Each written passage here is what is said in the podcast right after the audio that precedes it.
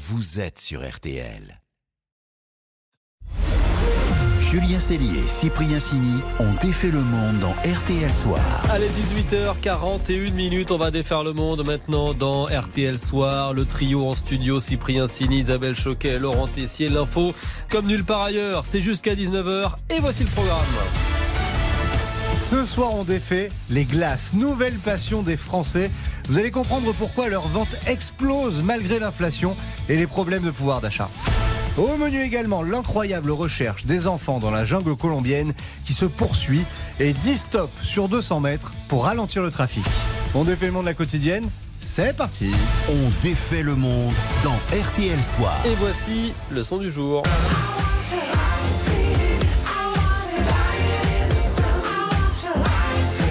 Ice cream, les glaces qui cartonnent.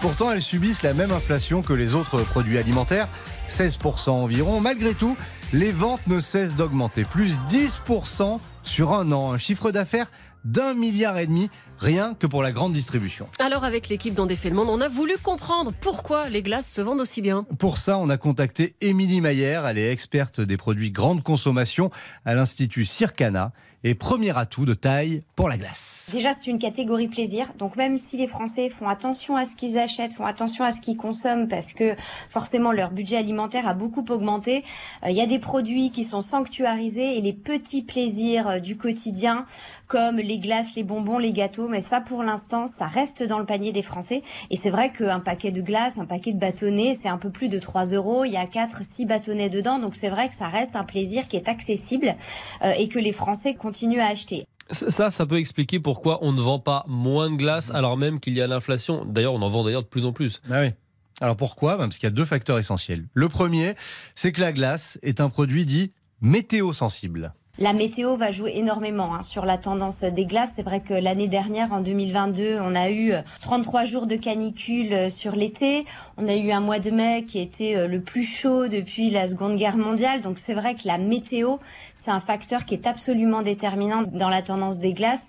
Et pour preuve, là, ce mois de mai deux mille vingt-trois, euh, où la météo a été beaucoup moins bonne que l'année dernière, sur la première quinzaine du mois de mai deux mille vingt-trois, les ventes sont en baisse de seize pour cent.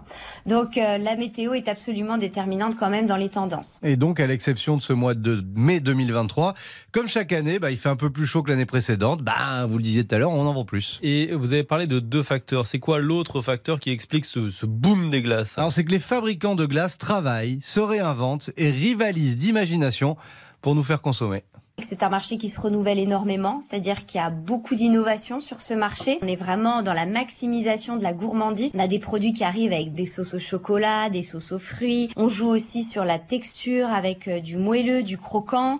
Et puis on a des marques très emblématiques qui arrivent aussi sur ce marché-là. Des marques de la confiserie par exemple. On peut penser aux marques Kinder ou Ferrero qui sont arrivées sur le marché des glaces. On a aussi pas uniquement sur les glaces individuelles, mais sur les glaces au moment de Noël, des produits assez sophistiqués, des partenariats avec des pâtissiers qui donnent de l'attractivité à ce produit sur lesquels, il faut le dire aussi, les investissements médias sont, sont importants de la part des acteurs. Puis bon, on ne va pas oublier l'essentiel, on en parlait à l'instant en antenne, hein, une bonne glace de temps en temps, comme la noix de coco que vous avez pris hier. Noix de coco citron. Voilà, c'est ça. Ouais. C'est vrai que ça a fait un bien fou quand même. Hein. Qu'est-ce qu'il y a, euh, Peggy ? Pourquoi vous non, regardez non, mais comme ça ? Je me dis, vous avez mangé ensemble hier hein. Non, non, non bon.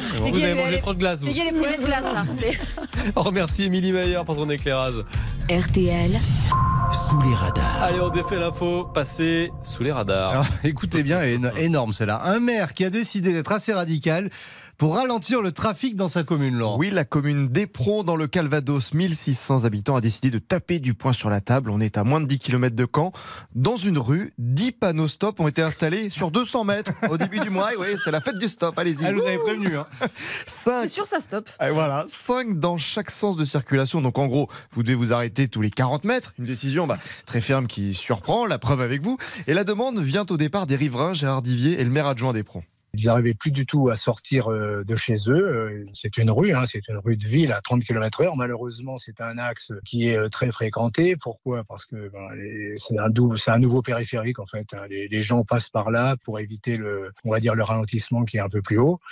Et euh, bon, on a retrouvé des vitesses excessives. Il n'y a aucun respect des priorités à droite. Alors, la piste des ralentisseurs avait été imaginée, mais ce sont les stops qui ont été choisis. Et alors, ça marche ? L'arrêt est bien respecté au stop ? En grande partie. Au stop, on s'arrête. Hein. Ah, voilà. Quoi en... qu'il arrive. quatre-vingts à quatre-vingt-dix pour cent des automobilistes, selon la mairie, respectent l'arrêt, mais ça ne fait pas plaisir à tout le monde, car sur les dix panneaux stop installés, certains ont disparu. Alors on s'est fait dérober, effectivement, huit panneaux. Moi, ça nous attriste quand même, parce que bon, on travaille pour la sécurité des, de nos concitoyens, hein, et malheureusement, bah, y a toujours des gens qui se sentent peut-être plus forts que les autres. huit panneaux volés, mais il reste les marquages au sol qui ouais. font office d'arrêt provisoire. Les panneaux vont vite faire leur retour, je vous rassure.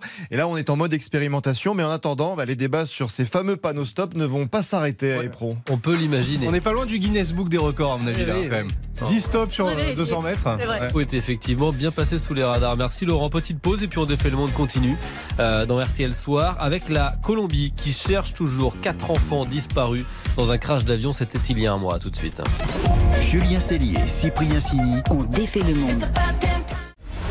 Julien Sellier et Cyprien Cini ont défait le monde dans R T L Soir. Et oui, on défait toujours le monde dans R T L Soir, l'info autrement jusqu'à dix-neuf heures. Et il est l'heure d'élire le winner du jour, un grand gagnant. Ah oui, un pays qui ne lâche rien. La Colombie continue de chercher ses quatre enfants disparus il y a un mois après le crash de leur avion, Isabelle. Oui, un mois que le petit Cessna s'est écrasé en pleine jungle. Et pourtant, la Colombie est en mode Lara Fabian. J'y crois.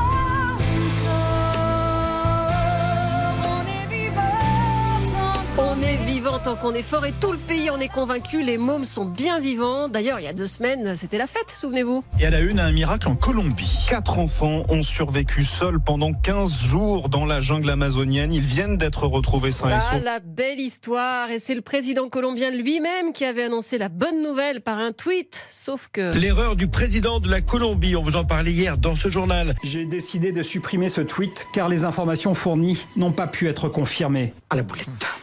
Ah oui, j'ai fait la boulette. Ah oui, c'est ballot, hein, mais il faut dire qu'il n'est pas aidé, le président Petro. Le président colombien s'est fié à des informations transmises par le comité pour le bien-être familial, qui a lui-même reconnu n'avoir pu les vérifier. Oui, ce qu'on appelle, nous, dans le métier, une info en bois. Bref, depuis, les recherches n'ont pas cessé. cent cinquante militaires sont maintenant déployés dans la forêt amazonienne.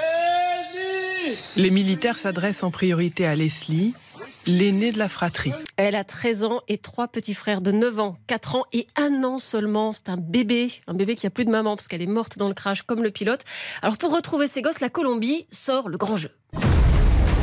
Des caméras, vision nocturne, des chiens renifleurs, des sonars. Dans la jungle, nous entendons des voix et lorsqu'il s'agit de voix d'enfants, on les écoute avec plus d'intensité jusqu'à ce qu'elles soient vérifiées. Pas facile de les retrouver parce que probablement ils se déplacent, les enfants. Alors, des hélicos diffusent un, un message audio enregistré par leur grand-mère. Elle leur demande de ne pas bouger surtout et d'attendre qu'on vienne les chercher. Les hélicos larguent aussi des tracts en espagnol et en huitoto, c'est la tribu des enfants. Et puis surtout... accrochés au bout de cette corde se trouvent de l'eau, des biscuits, un briquet et des sérums buccaux. Des kits de survie pour qu'ils tiennent jusqu'à ce qu'on les trouve. Cela dit, leur grand-père en est convaincu, ils s'en sortent parce que ce sont des indigènes, un peuple de la forêt. On nous connaît. Dans la jungle, on sait reconnaître quelques fruits, des plantes, des feuilles, quelque chose qui pourrait être utile. Il y a un réel savoir-faire. Et ce qui entretient l'espoir, c'est que depuis le début des recherches, on retrouve régulièrement des objets, parfois bien loin de la zone du crash. Voici une paire de ciseaux. Des fruits en partie consommés. Un abri de fortune fait de bâtons et de branches. Et surtout, le biberon du bébé. Et ces derniers jours, on a aussi trouvé le bouchon du biberon, une couche sale, des petites chaussures, mais toujours aucune trace des gamins. Même avec des moyens de recherche, euh, les, les recherches sont compliquées. Il y a la végétation qui est super dense, il y a la pluie. Et la présence de félins, de crocodiles ou de serpents. Ouais, pas très rassurant, hein, mais après tout, l'opération s'appelle Milagro, opération miracle. C'est tout ce qu'on souhaite, un miracle incroyable. Ce serait formidable. Ah, on croise les doigts. Merci beaucoup, Isabelle. Le match des infos pour briller au dîner. Ah, c'est un peu notre Roland Garros à nous. Ah oui. Ah, le match ah oui. des infos pour briller au dîner. Isabelle, face à Laurent qui va gagner ce ah, soir. On est dans le cinquième set, un match toujours le aussi serré. Le plus long de l'histoire. Isabelle mène toujours hein, quand même, soixante-dix-sept soixante-quinze, elle fait la course en tête. Laurent n'a plus que deux points de retard et ce soir, il brille avec la grêle qui a fait des ravages en Ardèche hier soir. Oui, mon info pour briller, c'est que des grêlons de plus de vingt centimètres de long, vous imaginez, sont tombés en Argentine. C'était en février deux mille dix-huit lors d'un violent orage dans la ville de Villa Carlos Paz. Ces énormes grêlons dont les plus gros sont montés jusqu'à vingt-trois virgule sept centimètres bah, se sont fracassés dans les rues, ont détruit des voitures, brisé des toits. Je vous laisse imaginer la peur vécue par les plus de cinquante mille habitants quand ce type de grêlon de la longueur d'un ballon de volet est tombé. Ballon de volet, ouais. C'est fou quand même. Ça fait peur, ça, fait peur, hein, ça, ça fracasse le crâne. Allez, place à Isabelle. Alors Isabelle a choisi de briller avec les prisons car on vient de battre un nouveau record de surpopulation. Plus de soixante-treize mille détenus en France pour soixante mille places. Et mon info, c'est que s'évader de prison, eh bien, ce n'est pas sanctionné dans plusieurs pays. Et il ne faut pas chercher très loin. Hein. C'est le cas en Belgique, aux Pays-Bas, en Suisse et même en Allemagne. Bah oui, la liberté est une aspiration légitime. Alors on peut sanctionner la violence, la corruption, les dégradations. En Allemagne, on punit même le vol de l'uniforme si le détenu s'échappe avec sa tenue. Mais l'évasion en elle-même n'est pas condamnable. Au Mexique, c'est même un droit. C'est inscrit dans la loi. On a le droit de s'évader. Alors si vous trouvez ça délirant, sachez qu'en France, c'était pareil jusqu'en deux mille quatre. Ah oui, c'est pas bien vieux, hein. Et depuis deux mille quatre, c'est trois ans de prison et quarante-cinq mille euros d'amende. Et malgré ça, eh ben, y a plus d'évasion en France qu'en Belgique. C'est quand même assez contre-intuitif comme info. Je vais donner le point à Isabelle ce ah, soir. Monsieur Vérité.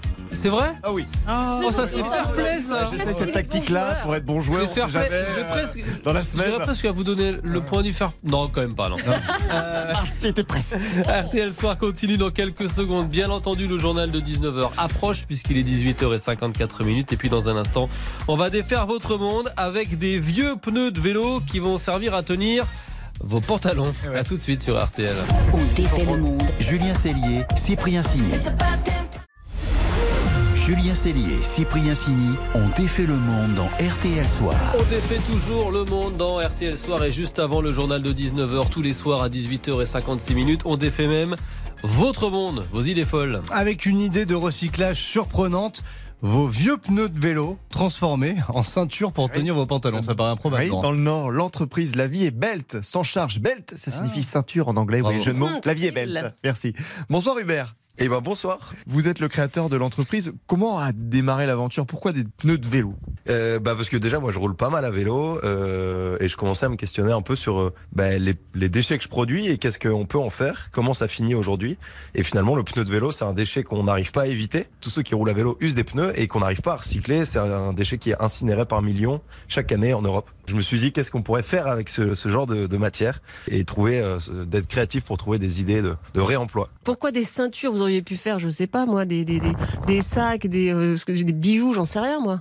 Eh ben euh, carrément, euh, ce qu'il y a c'est que je suis, j'aime bien coudre, mais je suis pas un, pas un as de la couture non plus. J'avais envie de, d'être capable de, de fabriquer moi-même le produit en fait assez facilement. Et ce qui est cool avec la ceinture, c'est que bon, il y a un vrai travail de découpe, mais derrière on utilise des presses et des rivets. Il n'y a pas de couture. Ça m'a permis assez vite de pouvoir fabriquer moi-même euh, les ceintures et donc finalement d'être assez autonome dans le lancement du projet. Et puis il y a un autre truc aussi qui est cool, c'est qu'on est plus de la moitié des Français à porter des ceintures. Mmh. Alors autant euh, en porter qui ont du sens et, euh, et donc ouais, c'est un produit universel qui touche le plus grand nombre quoi. Et là vous avez recyclé combien, enfin sauvé combien de pneus ? Eh ben on a sauvé plus de quarante mille pneus de vélo, ça va bientôt faire six ans, donc c'est, euh, c'est, c'est géant. C'est...